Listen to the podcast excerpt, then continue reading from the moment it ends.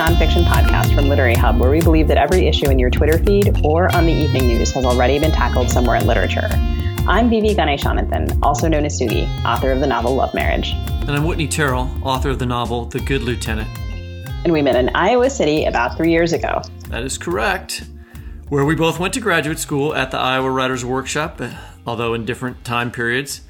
Uh, we had some of the same teachers and read some of the same things because certain things about the workshop don't change. And we both got to know the workshop's amazing coordinator, Connie Brothers. So, for this episode, we're going back to our graduate school roots. Later in the episode, we're going to talk to Tom Grimes about the history of the workshop. But first, we're also going to celebrate Connie's retirement. She spent 40 years welcoming emerging writers to Iowa City, and this weekend, lots of those writers are converging in Iowa City to honor her and we're here too. We're joined by workshop director and repeat podcast guest Lan Samantha Chang, the Iowa City based writer uh, Josh Barkan, and many of the 300 plus workshop grads who attended Connie's retirement celebration. And the truth is, we've never really done an episode like this, so it's a little bit of an experiment for us. You're not going to hear us do our normal two guest interview. Instead, you're going to hear us talk to a series of voices about Connie Brothers. If you didn't go to the Iowa Writers Workshop and you're wondering why does this matter to me, I think that's a reasonable question. But I think what we would argue is that for somebody who's worked at this program for over for 45 years, Connie Brothers has touched a tremendous number of writers that we've had on this show and people that you've read. And also, I think there is something special about her as a person in an organization that is universal. So bear with us on this experiment and listen to what everyone has to say about Connie. Hopefully, it'll turn in to a complete picture. All right, hey, we're going to talk to uh, Scott Anderson, uh, author of Lawrence in Arabia and many other fine books, who was a classmate of mine at the Iowa Writers Workshop, about his uh, Connie memory. So, w- when I applied to the workshop, I was I, I, never went to college, and I was so clueless about about how higher education worked that I didn't even really understand. I didn't even really understand what like a master's program meant. So anyway, I applied, and I got in. But because I'd never gone to undergraduate school, I came as an undergraduate freshman. And so my first year at Iowa, I was you know, I was, I was, in the program, but I was I was an undergraduate freshman, and I, then I got, I got a, a, teaching writing fellowship for the second year. And Connie, she kind of I think it was it was like a little game for her. So she she I mean she knew that I wasn't qualified to get the fellowship, um, but she waited until halfway through the fall semester, where I was already teaching a class, and so I'm, I'm teaching a junior level class I'm a sophomore undergraduate. And so at that point, while I was halfway through, she goes to the administration, goes, Hey, look, we've got an undergraduate sophomore teaching a 300 level class. So it's like we've got to, we've you know, we've, we've got to make the guy a graduate student. And so that's how I got into graduate school. Um, so I ended up the university. I don't know if they'd ever done this before, but they basically just my first year didn't count uh, for, so I ended up being here for three years, and so now I have a, courtesy of Connie, I have a master's degree with no undergraduate. and I could, I, I, could tell with Connie. I mean, she liked me and everything, but it was also a lot of it was like seeing what she could get away, what she could get away on the system, you know, what she could pull off. Now I've hijacked from the party Marcus Burke, who is author of Team Seven and a former guest of, on this podcast, and and now a professor at Texas Tech, who's going to talk to us about a Connie Brothers memory. Connie Brothers memory. There, there are many Connie Brothers memories, but uh, I think really my one of my most one of my more, one, I guess it was my welcome to Iowa moment. I remember I got here and I was I thought it was going to be like the crucible of writing or something. You know, you hear all these rumors yeah. about Iowa, and then it is that. It was that? and me. well, it, it wasn't that. Well, it was very good, but you know, it wasn't what I. It, it didn't live up to the horror stories. and I remember I called Connie, and I was a full fellow, so I didn't really know what I was doing, and so I called her, and I was like, hey, Connie, like, uh, am I missing any class? Or like, you know, what do I do? And she was just kind of like, well, honey. Um, have you set up your direct deposit? I was like, yeah. She was like, well, I don't know. Do you like do you like to, to, to swim or bike? she was like, you know, you should maybe go take a walk or you could go ride or you should read. And then I kind of I don't know. I feel like I, you know, started to understand. They really give you the freedom to do whatever it is that you need to do Yeah. to contribute to your art. No judgment. That's nice. Yeah. That's perfect. So I'm here with the famed Deb West, who is program secretary at the Iowa Writers Workshop, and I know that she has worked with Connie for many years. And I wanted to talk to her. I wanted to talk to you, Deb, a little bit about. You know, I, we're going to have a lot of writers on to talk about their relationship with Connie, but you're on the other side of that equation, right? What it's like to be somebody who's working with the writers. Um, and I wondered if you could just talk about that job and its, percu- its particular demands or rewards or irritations, and then what made Connie good at it in your view? I think Connie's always been really good at it because she's like a, your typical Jewish mother. And she she really was. I mean, she always wanted to feed you, and she wanted to help you in some way or other. Um, it's going to be really sad to have her go. I'm going to miss her a lot. I worked with her for 31 years. Oh my God. So, what is your earliest memory of Connie?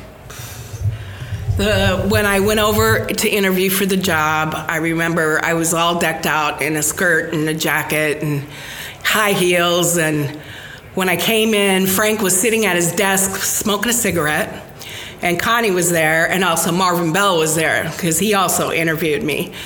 And I remember Frank asking me why I wanted to leave my other job on the other side of the river, and I said because the medical students are dicks, you know.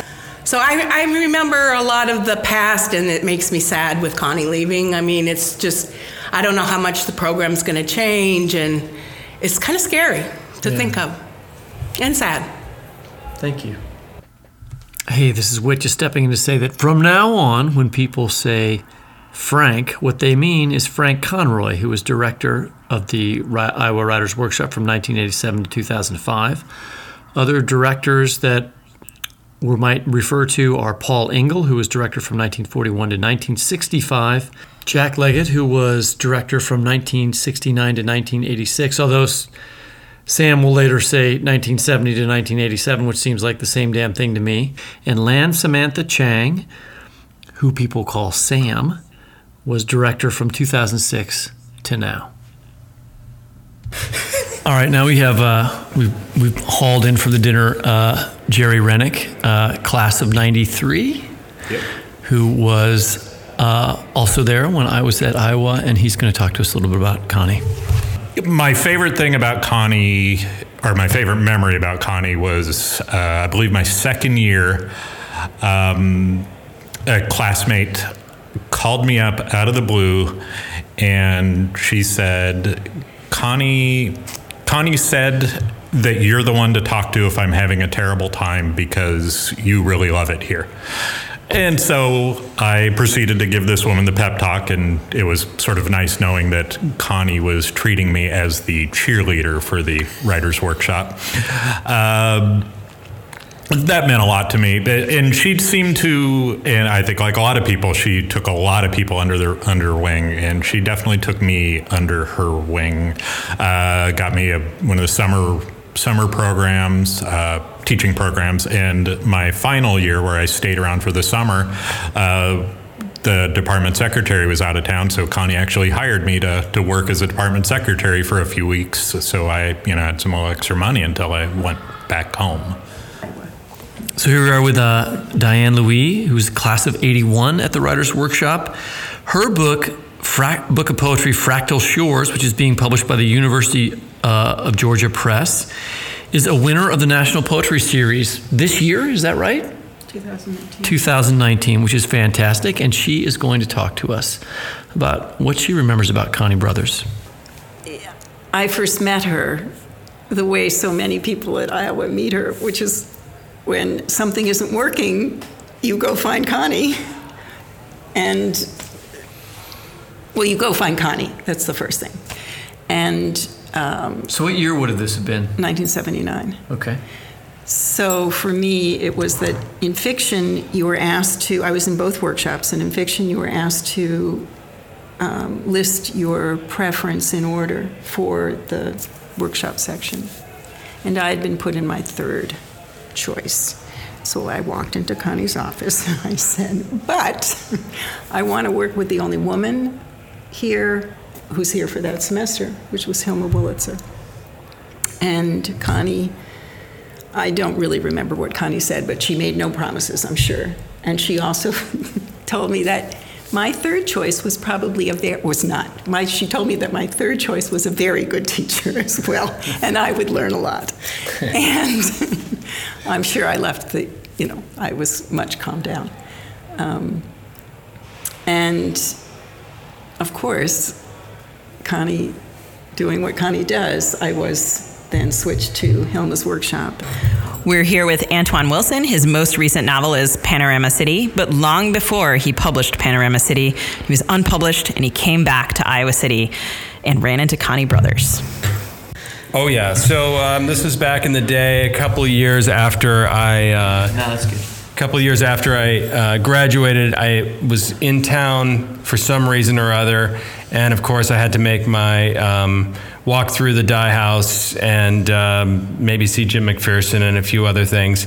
And I yeah, said hi to everybody and so on and so forth. And then I was walking out, and I was on the walkway, halfway to the sidewalk, when the door to the Dey House busts open behind me, and I hear Antoine, and it's uh, Connie, and she comes running out uh, onto the walking path, and she takes my hands and says to me, "Keep writing, you're really good."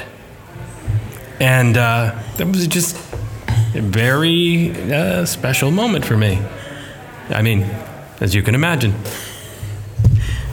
Our podcast listeners can't hear this, but I am verklempt at the story. I love, I love the idea that um, you know she encouraged all of us. Um, Well, that's then I began to wonder maybe she said it to everybody, and then but then after that thought I thought um, even if she does, that's fine too. All right, I'm here with uh, Chris Adrian, who's class of 95, a year after me, and he's the author of The Children's Hospital and Gob's Grief, and he's taught here as well. Uh, so he has a long history with the workshop and with Connie, and I wanted to know what his Connie Brothers story was. Um, so I don't actually remember the, when I met Connie. It all blurs into one sort of big initial EPB moment um, of um, We were in the crappy place. Yeah. the, the riot proof, the dark riot proof building. Um, but I maybe the, the the memory I'll share is uh, sort of when things it felt like things sort of came around and I understood who Connie was or what she was doing, the things that, that were invisible to me in a way when I was a student um, uh, weren't so invisible anymore when I was when I came back to teach. Uh, and that Oh, that would be interesting, right? The administrative part. um, and that was then that I had a one of my students was was having trouble, um, and uh, didn't come stop coming to class, um, uh, or sort of came sometimes, um, but was. Um, um, but was in sort of caught up in in, in uh, caught up in something that I, I didn't know much about and didn't understand, um, and I didn't. I think I didn't know what I didn't understand, and so what I saw was somebody who wasn't working hard, Right. um, and who felt like well, what, the, what what what they were asking for or what was being proposed was going to be unfair compared to the other students, and just when I was about to pull the trigger on punishing her in a way. Um, uh, Connie took me aside quietly and was like, without saying, you know, you was, was more or less like, well, you're, you know, you're the you're the teacher. Um, you can do whatever you want, but here's some things that you should understand about what's been going on before you make your decision.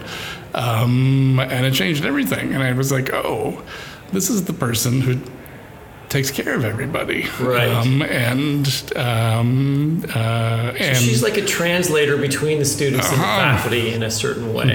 and that um, I You could see, like, a faculty member was like, they might not be interpreting this properly. Uh-huh. So yeah, she. I think she saw and understood things that that that was yeah that that was part of her her purview, um, uh, and her compassion was so enormous that it made up for lapses in other people's compassion and understanding, um, which is which is pretty neat. All right, and now we're here with Josh Barkan, whose most recent book is Mexico. He graduated from the workshop in 1995, and he is also from Iowa City and has known Connie for a long time. Sugi, I was just, uh, everyone has said so much about Connie, but the, the thing I was just thinking, she was on a commune What? once, and she was. And uh, I probably shouldn't say that she met husband number one there, but, um, and I don't know all the detail, uh, but, but I will say that. Uh, so you know that giving, generous side, that kind of almost peacenik side. it almost? it's it's more than almost. That's the point. No one was say, tonight. I mean, because we're we're at this whole get together in Iowa City. I don't think anyone's mentioned that kind of hyper idealistic side that um, that Connie has, and it's a very. It comes from a very genuine place. I, I think it was even out in California. I don't want to. Uh, give it away. Not that obviously it's crazy, but what I mean is she was of the period, and I think that we we're not in that idealistic kind of.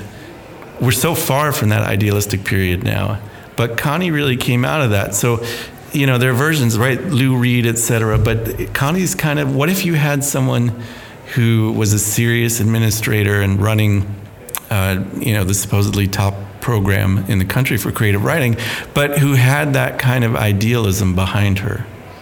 That's amazing to think about all of the ways in which, I don't know, sort of that kind of set of ethics, a commune kind of spirit, a community spirit. Yeah, because what you know, what's come out a lot tonight, as people were talking about her and during the day, is a lot of people. Adam Haslett also mentioned giving love back to her because Connie had given love, and I think in a, in a very genuine way, not in a. Uh, um, phony, but that kind of peace and love in the best of ways uh, within a very structured environment. Connie has been able to give that. That's amazing. Um, so when you so did you already know Connie when you got into the workshop? I knew her not not super well. Um, you know what's weird is it, it is very strange going to the workshop when you come from Iowa City. I didn't hang out with Connie so much, but you know my mom was friends with her, and it was kind of her own environment. And then Cami, her daughter, went to high school with me, and really, actually, Cami and I were not super close, but um, but we hung out with a, a kind of similar group of uh, you know, faculty brat intellectual types. So Connie was always this presence. And I think the weird thing when you grow up in Iowa City is you don't know how odd it is to just have uh, Philip Roth one day, John Irving the next. Um, that just seemed like the norm. And so having someone like Connie around seemed like the norm. And it's not until you left or came in as a grad student that, that you kind of were made aware that this was a very unusual environment and it was a very special thing that was going on in Iowa City.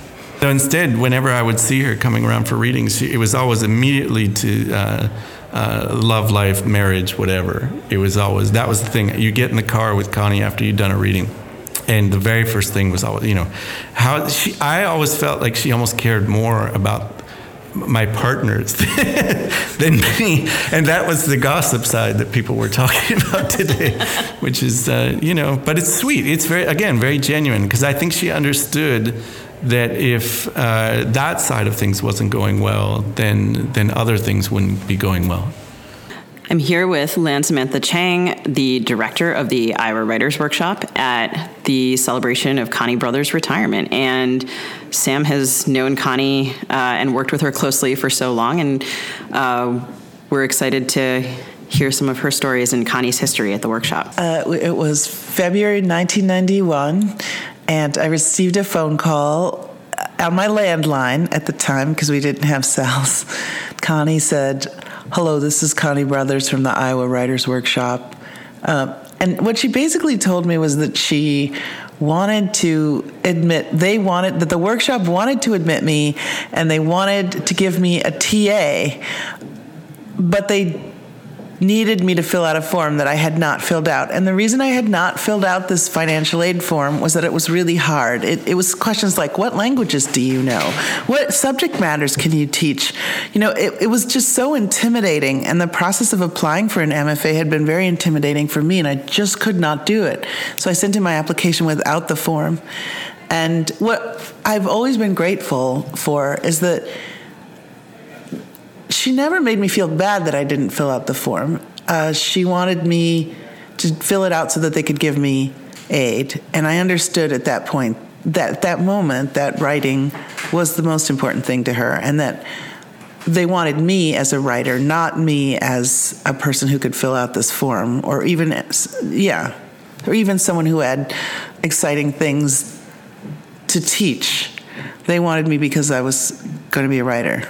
I didn't find out a lot of Connie's background until I was director, but I can tell you, I, I, knew her in three ways. First, I knew her as a student. Then, I knew her when I came back to teach as a visiting faculty member six years later.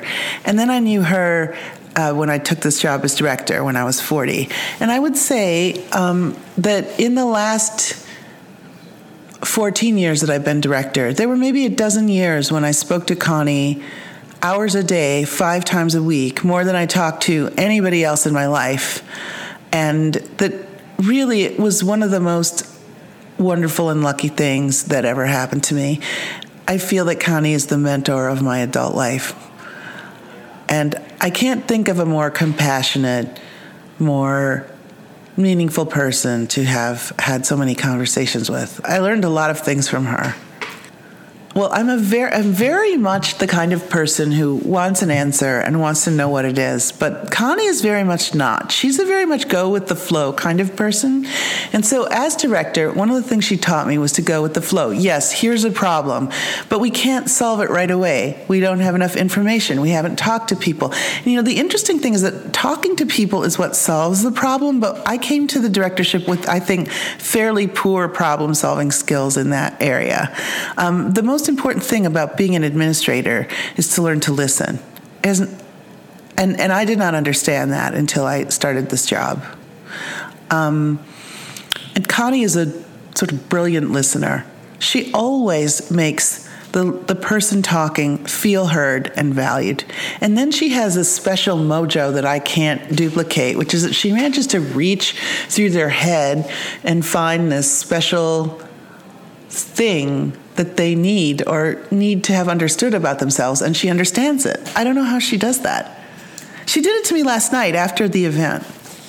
Really? I went to talk to her when she was at her table to see how she was doing. She was with her family, um, her grandkids, uh, and her daughter. And I, I, you know, knelt down next to her chair so I could hear her because it was so crowded. There were so many people, and she said to me, Your daughter was so excited to see you up on stage. She kept turning around to look at me and smile when you made a joke.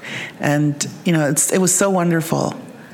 And I thought, wow, that she would have that sort of awareness and energy to notice that my daughter was turning around to smile at her when I was up there on the stage, like making everyone clap loudly for her all the time, was really amazing. I mean, Connie was Connie began working at the workshop in 1974. How did she end up at the workshop?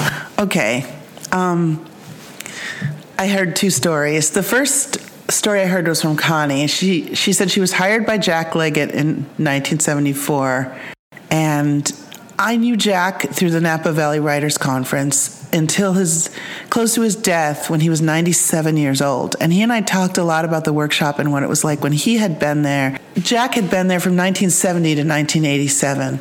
And a few years after he arrived, um, he hired Connie. Connie was working at the time as a kindergarten teacher at Willow Wind School, which is a very small private school in Iowa City that was at that point brand new and she I think the the the the there's sort of a porous membrane between the workshop and the community and I think it was more so at the time. People would just come to parties, workshop parties, and Connie was there one night. And then she met Jack, and then a, a, little bit later, he ran into her at the new Pioneer Co op, which was also at that point very new, and said, So, would you be interested in a job? And he tells me this story, you know, a few years ago when he was in his 90s, saying that that was the smartest hire I ever made. And this is a man who hired some amazing people and who let in some of the most um, sort of famous writers who've been through the workshop, including Michael Cunningham, Jane Smiley, etc. Um, he said Connie was the best hire he ever made, and I told Connie about this because she loves Jack, um, and she said you know why he hired me? Um, he hired me because we were at a party and he saw me walking around with this writer who had had too much to drink, walking him back and forth and back and forth, and he knew that I would be good at working with this population. I want to ask you one last question. I think that the moment, the first moment when I began to feel very emotional last night was when you said, Connie stuck up for women at the workshop. She really did. Connie was an advocate. She was an advocate for people's manuscripts. She would, according to office lore, bring piles of manuscripts back to certain people and say, reread this. I mean, that is the level at which she was able to bring women um, more closely into this program and its experience. And she has always been an advocate for me. For example, when I was uh, a new mother. She encouraged me to bring my daughter to work. She had a little bassinet. Ty had a little bassinet in my office, and I could nurse her whenever I wanted, and she was just around all the time until she went to preschool. Yeah, my, my office is still full of children's toys. Like, I always sort of felt that, I think, as a student, and I think I felt that the workshop was a space in which women teachers um, and classmates also um, advocated for me, and that there was kind of this, this interesting, almost invisible lineage of mentorship. Mm-hmm. Um, and to realize that, I mean, of course, Connie was the source of that in yes. so many ways. Yeah, she was the support of it and the source of it. She really knew how to support people. I will say, Connie has also been extremely she's been a huge ally of mine in my efforts to make this program to open the program to wider populations to attract and um, matriculate more students from various diverse backgrounds, and she's always been 100% behind me with that. So I'm here with Tameka Cage Conley, who is a fiction writer, librettist, and all around artist um, who graduated from the Iowa Writers Workshop in 2018. Uh, the name of her recent libretto is A Gathering of Suns, and you can read her work in winter last winter's VQR, in which she had a story, and uh, she has some great memories of Connie that she's going to share with us. So I remember being very stressed last summer about um, balancing family with being a fiction writer and being a person who was really trying to make a significant mark with my work as a poet, as a fiction writer, as a playwright. And I just felt that there wasn't enough of anything. I didn't feel like there was enough of me. I didn't feel like there was enough time. I was concerned about resources. And I sort of had a breakdown in Connie's office that I didn't see coming at all. I just sort of collapsed in her chair because I think at the time I was just waiting for a number of different things to come in. I was just in what felt like a a holding space. And I think I was just exhausted, you know, as a as a mother, um, also teaching, also writing. It was just pressure from every side, it felt. And Connie said, You know what the problem is? It's that you think you can do everything because you can do everything, and you look good while you're doing everything, but you have to accept that you can't do everything. And the fact that she spoke that clearly and that effectively and that accurately. And the fact that she saw that deeply into me at a time when I did feel like I was doing everything. I did feel like I could do everything, but ultimately I couldn't. And the fact that she saw that amidst all the hundreds, literally the hundred people in the workshop, and the hundreds and hundreds and hundreds outside Iowa City who continue to still call upon her, to still reach out to her, who still feel deeply connected to her. But in that moment, she saw me, and it was it was very much that that burden was lifted because she saw me and she gave me refuge. And I think that that is what Connie has meant to the Writers Workshop over all the decades she's been here is that she's provided refuge and safety and vision for so many of us who have needed it right at the precise moment that we've needed it and we felt more seen and more loved and more humane. Here's Gallaudet Howard, fiction writer and teacher.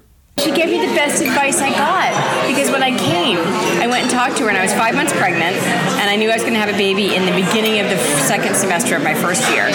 And I said, I'm a nurse practitioner and I want to, I don't want to lose my skills, so I want to look for a job around here, maybe just, you know, per diem or something. And Connie looked at me and she said, you are going to have four months in the workshop before you have a baby. And you are never going to have this time again and you should take these four months and just write. Somebody has told you you should take four months out of your life and write, and you should do that. And I did, and I've always been so grateful for her just saying, "Stop, just do this." my sisters and I have the baby, bring it to workshops with you. It's fine, but don't try to have two fingers at once. She was very wise. So, Eileen, tell me about your memories of Connie. So I was close friends with Gish Jen when we were in the workshop, and I, I, don't remember exactly how it happened. This was a long time ago in the early '80s, but Gish and I were in her kitchen um, in her apartment, and she sneezed, and she said when she went into the workshop the next day, Connie asked her how her cold was. so that was that was basically how we all felt about Connie. She knew all. In in my second year in the workshop, I had a terrible experience with uh, one of my workshop leaders and I just felt destroyed. And I left the workshop. I wasn't going to come back. I missed two two weeks. And then I thought, no, why am I why am I letting this happen? And I, I came back and the first thing I did was go into Connie's office and tell her everything that had happened. And I said, I don't know what to do. How do we make this right?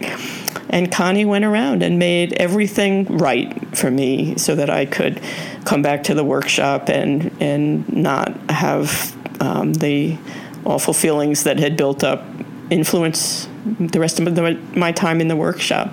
And uh, I'll always be grateful to her for that. And now we have Danielle Evans, author of Before You Suffocate Your Own Fool Self. So when I came to the workshop, I was I was 20, and Connie was appalled, um, and I was also convinced that it was a mistake. And so I would have recurring nightmares that Connie was like, it was Connie's job to tell me that I wasn't actually supposed to be here. Um, she always had like a green piece of paper, and in my dream she was like chasing me around with this green piece of paper. That if somehow I didn't get the paper from her, I wouldn't have to leave. But if Connie was able to give me the paper, then like I would have to go home. Um, and in real life, Connie was like nothing but kind to me. And in fact, would like regularly call me to check on me, and to the point that I thought that she did that for everybody. And then like after like years and years, other people would be like, oh, Connie would like call me and give me jobs. Connie would like send me to bring food to people. Connie would like tell me to give someone a ride, and I realized like at that point that actually, in fact, I was just one of the people Connie sent other people to check on. That's how I learned. And now we're excited to welcome Tom Grimes to the show. He's the author of five novels, the award winning memoir Mentor, and also a play. He's a former director of the MFA program in creative writing at Texas State University and a graduate of the Iowa Writers Workshop. He also edited The Workshop Seven Decades of the Iowa Writers Workshop 42 Stories, Recollections, and Essays on Iowa's Place in the 20, 20th Century American Literature, which was published in 1999. Tom, it's great to have you on the show. Thanks for having me. So, we're talking about Connie Brothers and the role mm-hmm. she played in the Iowa Writers Workshop, but let's start at the basics. For those of okay. our listeners who are not aware of the Iowa history or who are sick of it, I don't know. You know, there, there's some of those too. Uh, no. What? Yes. Please, this please. is gonna. This is like the episode for all the haters. Um, What is the workshop, and how did you end up deep, so deeply connected to it? Uh, what's the workshop? Um, I was the first workshop um, in the country. Uh, it was formed in 1932. Uh, um, uh, um, it was funded briefly by the CIA during the 1950s. Um, seriously. Um, I did not know and, that. You know, and it became the first program where you could study creative writing. So you had people like Flannery O'Connor there, and uh, Paul Engle started it. And it was because it was a state university. Uh, to my understanding, like Harvard or Princeton or Yale just wouldn't be interested. Um, they were able to do this, and they started out in Quonset huts. They didn't even have like their own building. Um, and then it started to grow uh, after World War II. You know, guys had were on the GI Bill, um, and they started going to school. Uh, Joy Williams was there. She was the only woman in the class at the time. And then in the 60s, uh, programs started to proliferate um, and they grew and grew. And when I took over the program here at Texas State in 1991, I believe there were um, about 60 MFA programs in the country, maybe a few less. Now there are about 350. Oh, yeah. Uh, so it's just exploded. It, you know, it's sort of like high schools are going to be giving out MFA degrees, I think, at some point. Uh, I mean, in Iowa, so Iowa's like basically patient zero for that right, proliferation. Exactly, exactly. I met Frank in Key West, uh, and very briefly, you know, he went to he was at uh, Key West annual writers festival. I went to hear him talk and i wanted to just ask him one question. Hey if i get into iowa because i've applied am i too old to go? I was like 32 or something like that. And i said that to him. I said, "Can I ask you one question?" As he's walking past me, nobody else is in lobby, you know, lobby, and uh, I said, "I just have one question." I applied to the workshop, and he said, "Yeah, you and 800 other people," and he just kept walking. he didn't stop, you know. It was tough. Yeah, and um, uh, I, I so I stood there and, and he went and got a cup of tea and he's walking back toward me and I'm thinking, well, he's going to talk to me. He puts his hand out like he's going to shake my hand. So I put my hand out, and then he just looks right over my shoulder as he's walking past me, doesn't shake my hand. He starts talking to the guy behind me and says, Hey, it's great to see you, and shakes that person's hand. So I'm left standing there with my hand in, you know, midair, uh, I have to use Frank's actually title of his book. Um, and I went home and I tore up my copy of Frank uh, Stop Time. And, oh my gosh! And uh, I said, "Fuck Frank Conroy." My wife was like, "What are you? What are you doing?" And then, oh, you know, six weeks later, Frank Frank calls. He's looking for Tom Grimes. He said, "I read your manuscript. It's fantastic. You have to come to Iowa." And I was just astonished. Um, but instantly, we had this rapport, and I just, I just put all my trust in him within 30 seconds, I said, I don't think I can finish this book without help. And he said, Well, when you come here, not if, when you come here, you'll get it. Um, so you can have whatever you want. Connie will call you next week. I'll see you in August. That was it. Other than like, um, I was a waiter, so he ate in the restaurant. It was four star restaurant. He told me it was the best meatloaf sandwich he had ever had in his life. And uh, and, you know, I said, well, I can get you the recipe. And he said, give it to Connie. you know, oh everything, everything went to Connie, you know, it was just, and it was always that, always Connie. And then I did that anthology, which was not my idea. It was handed to me, the idea, uh, by Lee Haber, an editor, um, uh, who asked my agent just for anybody, and he said Tom, and um, and actually my agent called Frank. I, I think I said, "You want to please check this with Frank first. And so Henry Dunow called uh, Frank, and Henry called me back. He said, "I think Frank was thought that I was calling him to ask if he would do the anthology." And he said. I don't have time. I'm also doing this other book about Iowa, the 11th draft for another house. And Henry said, uh, No, I'm calling, just Tom wants your approval. So, because they want him to do it. And he was like, Oh, Tom would be fantastic. So, I just, that's how I wound up, uh, you know, doing that book. So it's you know you mentioned the anthology, and I think you know for and so many so many amazing nuggets I want to go back to in, in everything sure. you just said. But the anthology, you know, I was I started the workshop in the fall of 2003, and um, mm-hmm. and uh, I was in ZZ Packer's workshop, and I, you know, I went to some store and had a copy of the anthology, and mm-hmm. it was mm-hmm. how I learned about workshop history, and it covers mm. seven decades Right. and has all these essays in it and it, about the workshop's place in 20th century American literature. Mm-hmm. And you know, judging by the work you did on that anthology, and of course all of the things that have happened since it was published, you mm-hmm. know, what is the place of the workshop in in American literature? How do you feel like the culture of the workshop does it? You know, we were talking here a little bit about mm-hmm. um, how the director sets a tone, um, but mm-hmm. also the ways that you know all sorts of people who um, are are less well known um, right. are also people who are setting who are who are making the the feeling of the place and it, and it is sort of mm. such a wild and and wonderful right. feeling i should say to sort of bring this full circle you mentioned mm. you know frank frank passed away in the spring of mm. 2005 that was my last semester at the oh, workshop oh, right. and okay. so i was also in the last full workshop that he mm-hmm. taught mm-hmm. Um, and then i was also there when the interviews for director were taking place so it was sort of in like a very curious way i think i was sort of around or happened to be around it sort of moments of right. change for the workshop. And so coming mm-hmm. into it with the history from that anthology, mm-hmm. which is also a, just a great history of American, mm-hmm. of creative writing in American classrooms and the way that it's kind of spread around the world. Um, mm-hmm. it was really helpful for me to have that context.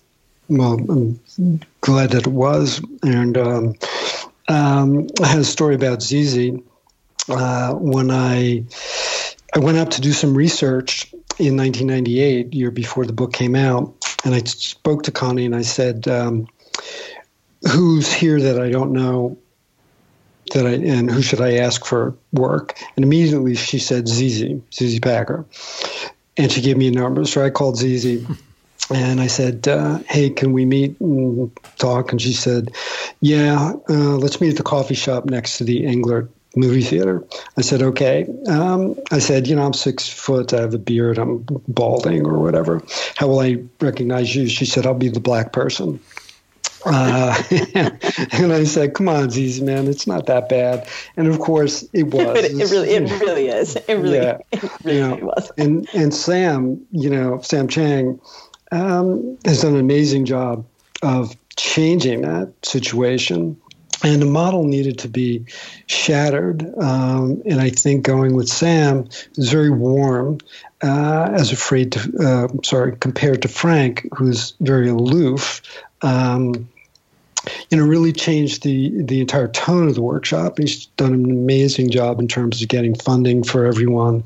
Um, uh, it's not as, from what I understand, as cutthroat, uh, you know, or to different people, you know, for people because they would get funding instead of, you know, some people got it and some people didn't. Um, so, um, and that was kind of important. I feel like that was a an ethic that Frank wanted the workshop mm-hmm. to have. That people would be ranked and would compete mm-hmm. in that way. Am I wrong right. to think that? No. Um, he Frank liked to play games, and he played them. I don't mean head games. I mean he played, you know, all kinds of games from time as a kid. Um, to compete. And so, yeah, and so the workshop was kind of like that. And I think I was the first one, you know, that he just stumbled onto and was like, here's a book I can publish. It's my first year as director, second year. And so he, it was like kind of a star system. He didn't know anyone else's name. He knew my name and Charlie D'Ambrosio's name uh, for the most part. Um, uh, because Charlie and I were so so close.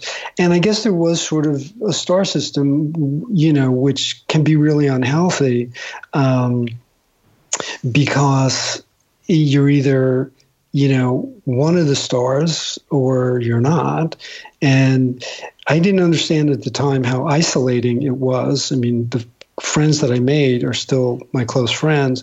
But I think people probably looked at me in different ways, you know, and projected onto me things, um, you know, people that, you know, people probably thought I was someone else.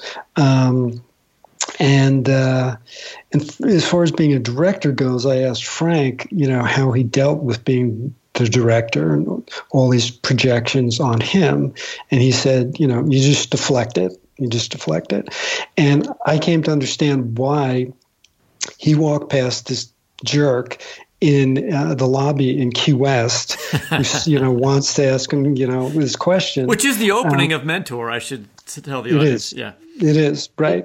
And I'm sorry, Sugi, were you going to say something? Oh no, I just was going to say it's the opening of Mentor, and also, I mean, that's that's like every AWP nightmare uh, factorial, right? Um, right to, for that to happen with, I, that's that's just how that f- the feeling that you're describing. I feel like I'm. So intimately familiar with the anticipation of it. I mean, and it's a great opening.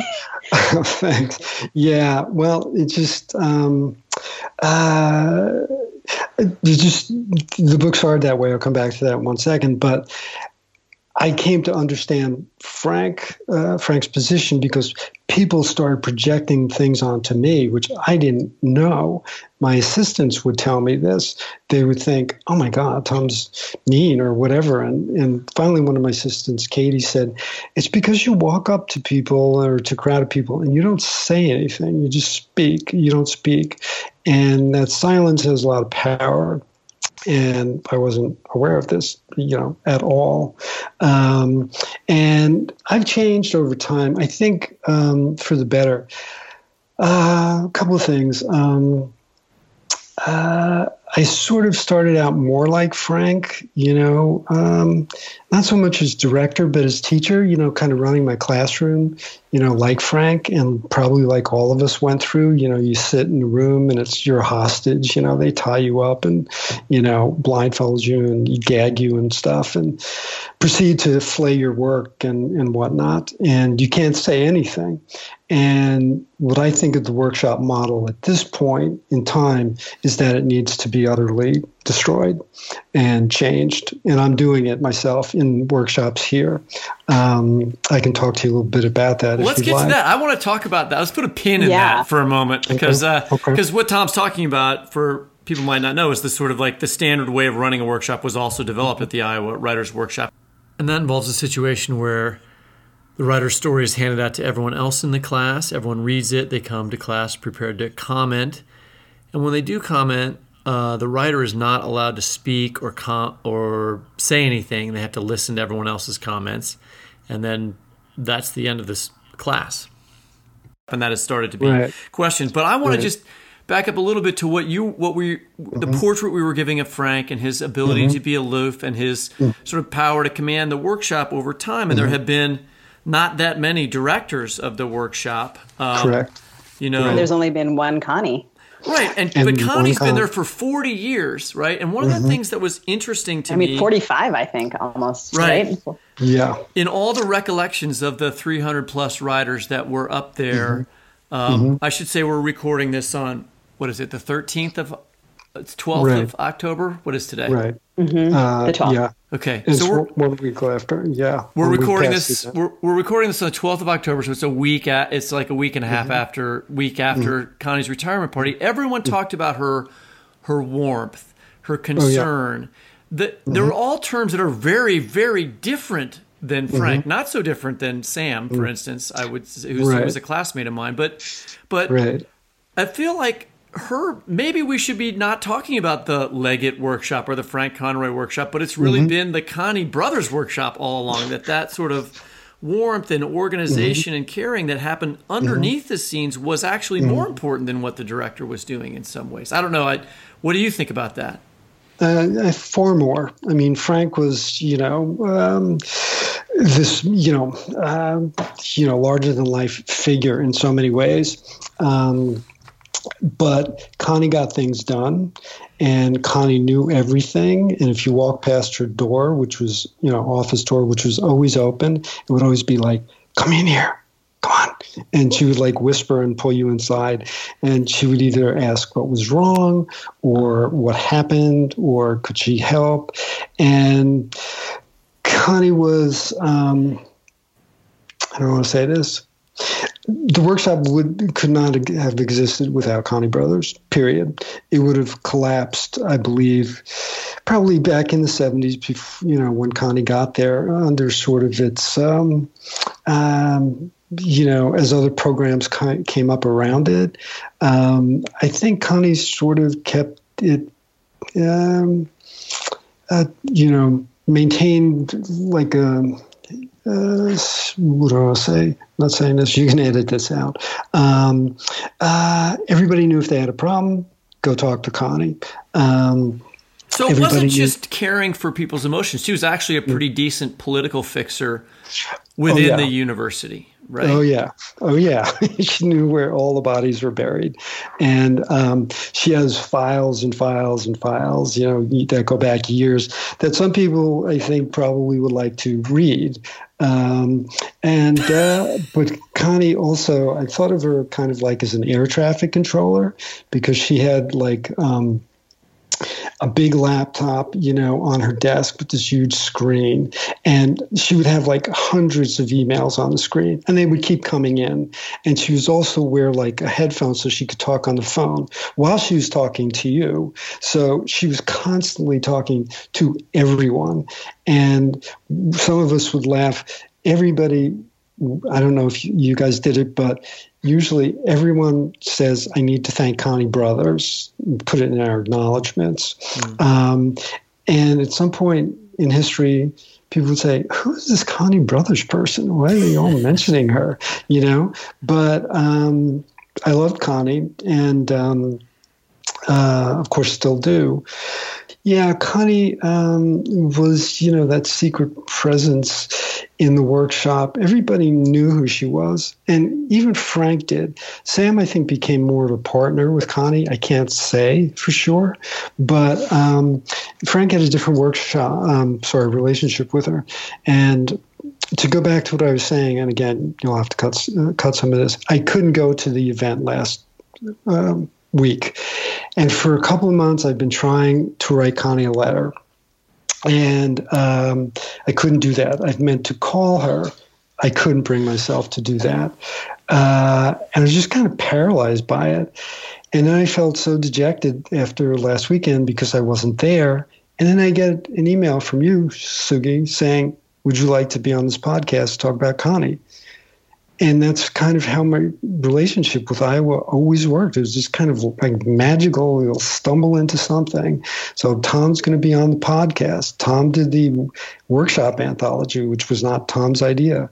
So yeah. Tom, you know, you're we're talking so much about Connie's influence on the workshop. Mm-hmm. At, at, at, do you have a Connie at your program, or someone who fills a role similar to hers? No, um, for the, the my entire tenure, I had um, I somebody who I had a graduate student, and I would pick a first year graduate student. Um, uh, who would start to work for me in the second semester that the person was there, and they would work for me for two and a half years, and they changed constantly uh, because they were too cheap to give me the money for a um, a permanent assistant. And Doug Dorst, who also went to Iowa, and uh, I asked him to take over for me. In fact, I knew I was going to ask him five years before I did ask him. Um, uh, I, I, hired him in uh, in the first place, knowing I would ask him. He, you get a honeymoon period when you're a director, and they'll often give you things uh, that the previous person couldn't get. So if I said I need a permanent director, they would have said, "Well, Tom, we don't have the money." But Doug said, "You know, I need somebody," and uh, they said, "Okay," and they hired Stan. Um, uh, Rifkin, who is amazing and he is now the program's Connie. You know, I always say Stan and Doug will tell you who's the next endowed chair will be. Stan and Doug will tell you this. And all the students know Stan runs most things. So he is the Connie now of the program. And I ask him for advice a lot. He just gave me fantastic advice the other day. Um, uh, so Yeah, So Sam, Sam spoke very persuasively about, um, just really interestingly about how much Connie had been a mentor for her, and I feel like a lot of what we're talking about here is like the the kind of invisible work done by, I Mhm. mean, the the magic, like, and it's to call it. I mean, certainly there's a magic to it, but I also Sure. want to sort of write the labor of this, um, like the Uh, important like care that everyone is taking, this kind of, and the the kind of invisible, the it's in the invisibility of some of this work, um, right? You know, you, you were talking about you know Connie being in people's acknowledgments and people sort of mm-hmm. wondering who is Connie, and I think like the the the load that she carried for so many decades, the load that it sounds like Stan and mm-hmm. Doug are are um, you know working Sure. in all sorts of ways that are erasing, mm-hmm. and in literature, you know. You were you mentioned before the character of the air traffic controller, and Right. you know sort of the premise of this show is that you know anything in the news has already been covered in literature, and I feel like you can see in literature these kinds of characters Mhm. that are the characters off the side, like you know um, in Ishiguro's and Remains of the Day, there's Stevens, Mhm. or in Munro's Hate Ship, Love Ship, Courtship, Marriage, there's Johanna. Um, Mhm. Do you feel like like are, are there characters who occurred to you here um, that kind of fit in this mold? Uh, Connie, um, you, you know, it's very interesting. Um, I'm not going to compare her to Lady Macbeth, of course. Um, uh, you know, uh, well, then maybe you shouldn't say you're not going to. I've said that. I've said I'm not going to compare her to Lady Macbeth. Um, and while I was thinking about it, also in Wolf Hall, there is um, Cromwell, who becomes Cardinal Wolsey's um, henchman, you know, hatchet man. And but the book gradually becomes about Cromwell. He sort of supersedes um, Cardinal Wolsey, and uh, and I thought, you know, somebody should write a book about Connie. You know, um, that kind of person. Um, I feel like the person, the reason for that is that I often tell my students that um, characters who want to be the star are are unattractive on the page, but characters who who uh, you know are capable of self deprecation, Mhm. but Mhm. empathy are the Mhm. kinds of characters that people care about on the page. The kinds of characters that get attention on in real life are different than the kinds of characters who work on the page.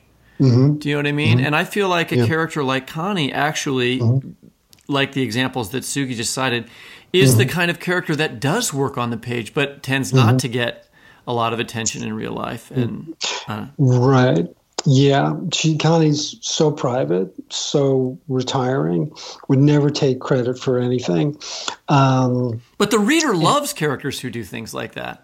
Sure. Um, and actually, uh, again, this is such luck. Um, and um, uh, I'm writing this memoir now that is covers 40 years of the, my marriage with my wife. And I have to skip over this. I want to skip over this long period of time, almost 20 years. I don't want to write about Iowa again. I don't want to be about writing an MFA director. They're the most boring subjects I can possibly think of. And um, uh, so I was having dinner last night with Carmen Machado because she was visiting here. I still run the Visiting Writer Series, so I invite everybody, and I inv- invited Con- um, Carmen. And I we were were talking about her memoir, which comes out in a couple of weeks, and um, will be fantastic. Um, and it just came up like how we do these things. She said, I didn't really expect to write it either. And I said, Well, I'm writing this one. I didn't, I didn't think so. And I, but I got this time problem to solve. You know, I want to just skip 20 years. You know, she said, Well, go ahead and do it. And I said, Well, my wife doesn't think I can. And uh, she said, Okay, I'll tell you what, write, do it in one paragraph, maybe one long, emotionally moving paragraph that covers that entire 20 year period where a reader will completely understand you and that everything that you went through in a page or two and then you can jump 20 years. So what happens? I'm that's in my mind. And while i'm waiting to talk to, with you guys i open a word document and i start typing i had to do a podcast today it was about connie brothers when I was accepted to study at the Iowa Writers Workshop, she was the second person to call me. Frank Conroy had been the first. I wrote a memoir about Frank and I, and in it, I wrote a passage about Connie, about how she smiled all the time and was so warm, not only to me, uh, but to every other student who attended the workshop. Um, several days after Jody and I had arrived in Iowa City, I met Connie in her office. And that afternoon is 30 years ago. And that is the beginning of I'm going to do what Carmen said. And that's, and that, but it happened again because you guys asked me to do this and just out of the blue. And so now Connie. Well, this was all Sugi's idea, so you have to give her credit. Was... okay, Sugi, thank you. Speaking of that, why don't you read to us the Connie part from Mentor? Okay. So this is almost 30 years ago to the day uh, that um, I met her in August of 1989. So uh, this is from Mentor. Um, Connie had shoulder length pecan colored hair. At 45, her face lacked wrinkles and crow's feet, and her round cheeks were always faintly pink, as if she'd just come in from the cold. Connie was slight, she stood about five six, and other than the fact that she never wore jeans, I can't recollect a single blouse or skirt from her nondescript wardrobe. In a way, this simplicity made her seem to me otherworldly and eternal. I've known Connie for many years, and her looks defy age. Perhaps her continual happiness keeps it at bay. I don't know. But I've never seen her upset or angry, and not once have I entered her office without her looking up to smile at me. The day she called, her voice was slightly nasal, yet softened by a perpetual whisper. At times, she sounded like an excited schoolgirl revealing a secret to a friend. And I don't believe she ever uttered my last name. From the outset, it was Tom, it's Connie. She mentioned my application manuscript. Then she said, Frank wants you to have the Maytag scholarship. It's $10,000 a year, and you aren't obligated to do anything but write. Really? Yeah. Frank mentioned this, but can I ask you something? What is it? Tell me. Her tone shifted to one of concern. She must have sensed my nervousness and the fact that I hesitated to ask what I wanted to ask, as if by doing so I'd be breaking a rule or causing trouble. Well, do you think I could teach instead? You mean you'd rather work than have a scholarship? Yes. Now, why would you want to do that? She said, as if she'd encountered an endangered species and wanted to know how it survived. I explained that I wanted to see if I liked teaching, if I did, and if I was good at it, and having two years of experience would strengthen my resume. No one's ever turned down the Maytag before. Think it's a bad idea? No, no, no, not at all. Should I do it? Are you sure you want to? I glanced at my wife Jody, who was seated next to me at the kitchen table. She nodded. Yes, I said. Absolutely? Yes. Okay, I'll tell Frank. I neglected to consider the possibility of antagonizing him and didn't know if, if he was as quick tempered as my father. Will he be upset? Of course not. He said to give you whatever you want. You sure? Yes. Positive? Yes. Okay. Uh, then ask him. Connie did. And Frank's okay with this idea? I asked. Actually, Connie said he admired it. Tom, thank you so much for that reading. It's amazing to hear uh, the sort of conversations that you all were having back mm-hmm. then and the, the, way that they echo the conversations. I feel like I, the, the sort of big decisions about Connie's lives that, about people's mm-hmm. lives that Connie helped people make. Sure. It sounds yeah. so much like her. It's such a great, that was really such a fantastic, kind of a fantastic, fantastic imitation well, I, I, I can. Her voice was so distinct in my mind. I still hear it, and she would still. And the way she, she, shifted to concern, like there, that was. Mm-hmm. I've I've had mm-hmm. that happen to me. That was really right. Yeah. Um, no, she was amazing at detecting, you know, our, you know, as students, our um, uh, vulnerabilities, I think, and um, our anxiety. And I think one of the main things she did was um, you know alleviate that. So there's almost like two workshops when i was there. There's like frank's workshop which is one workshop and it was you know frank was the king and everybody was terrified of him and what he would say in workshop. And there was connie um, and she was as you say you know off you know behind the scenes basically not just making sure all the wheels turned, but um, keeping everyone sane. Uh, everyone knew they could go to Connie. Um, she was the emotional um, sort of. Um, you know, heart and spine of the workshop. I'm not saying that well, but she's, um, uh, you know, her warmth I think, contrasted uh, Frank's cold in a way that would have really changed Frank's tenure as director had he not had Connie. One thing she did say to me when she read um, the manuscript of Mentor, I had written, you know, Frank was due back in August, and Connie cleaned his office as always and she called me and said no i neatened his office she didn't want to be the you know cleaning woman. So of course i changed the word and used connie's word. Um, and i knew i had written a good book with mentor because i was asking connie to read him read it as i went along every 100 pages or so. And I sent her the I don't know galleys or something, and she called me. It was a Sunday morning, and she was like, "Tom, it's Connie." I said, "Yeah." She said, "I just finished Mentor." She said, "It's different than the way I read it in pieces," and I knew she was telling me how good it was, and she wouldn't have called otherwise uh, she would have sent me an email, I think. And I thought if Connie knows it's good, it's good. Tom, thank you so much mm-hmm. for for making the time to talk to us sure. today. And fantastic to hear you read your work, and uh, we'll look forward to having you back sometime. Do you do you have one second? Yeah. Can you keep recording? Sure. And then you can cut this if you want. We kind of touched on it. Okay. But I didn't get a chance to talk about it.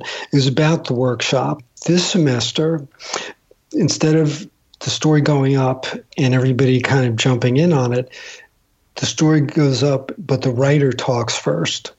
And the writer talks about her intention. This is what I tried to do. Did I do it? Did I manage? Does this work? Did this work? And we're sort of just like a sounding board. We're not dictating, we're not prescribing. Um, it will be more of a discussion and will serve the writer. And reduce the writer's anxiety because the writer will be actually guiding it um, the conversation. And so i think it's time after 100 years to actually destroy that model of the workshop. Um, and that's actually one of my uh, goals or plans for the future to find out find a way you know because i've said would you drive a car that was built 100 years ago? Of course not. So I'll leave you with that. Tom, thanks so much for joining us on the show. It's been a real treat. It's been a pleasure talking to you both. Thanks for being here. That's it for the Fiction Nonfiction podcast. Our theme music is composed by Travis Workman. Thanks to our awesome intern producers, Chloe Syme and Gilbert Randolph, who are both MFA students at the UMKC MFA program. You can subscribe to us by typing fiction slash non slash fiction into the search bar of your favorite podcast app. You can also listen, find previous episodes, and read excerpts from our interviews at the Literary Hub website, lithub.com, where the fiction nonfiction podcast page is listed under the LitHub Radio tab. If you value discussions like this one, take a few seconds, literally a few seconds, and give us a rating on Apple Podcasts. We'll post a link to the books we referenced this week on Facebook at FNF Pod, on Twitter at FNF Talk and on Instagram at fiction.non.fiction.podcast. Happy reading.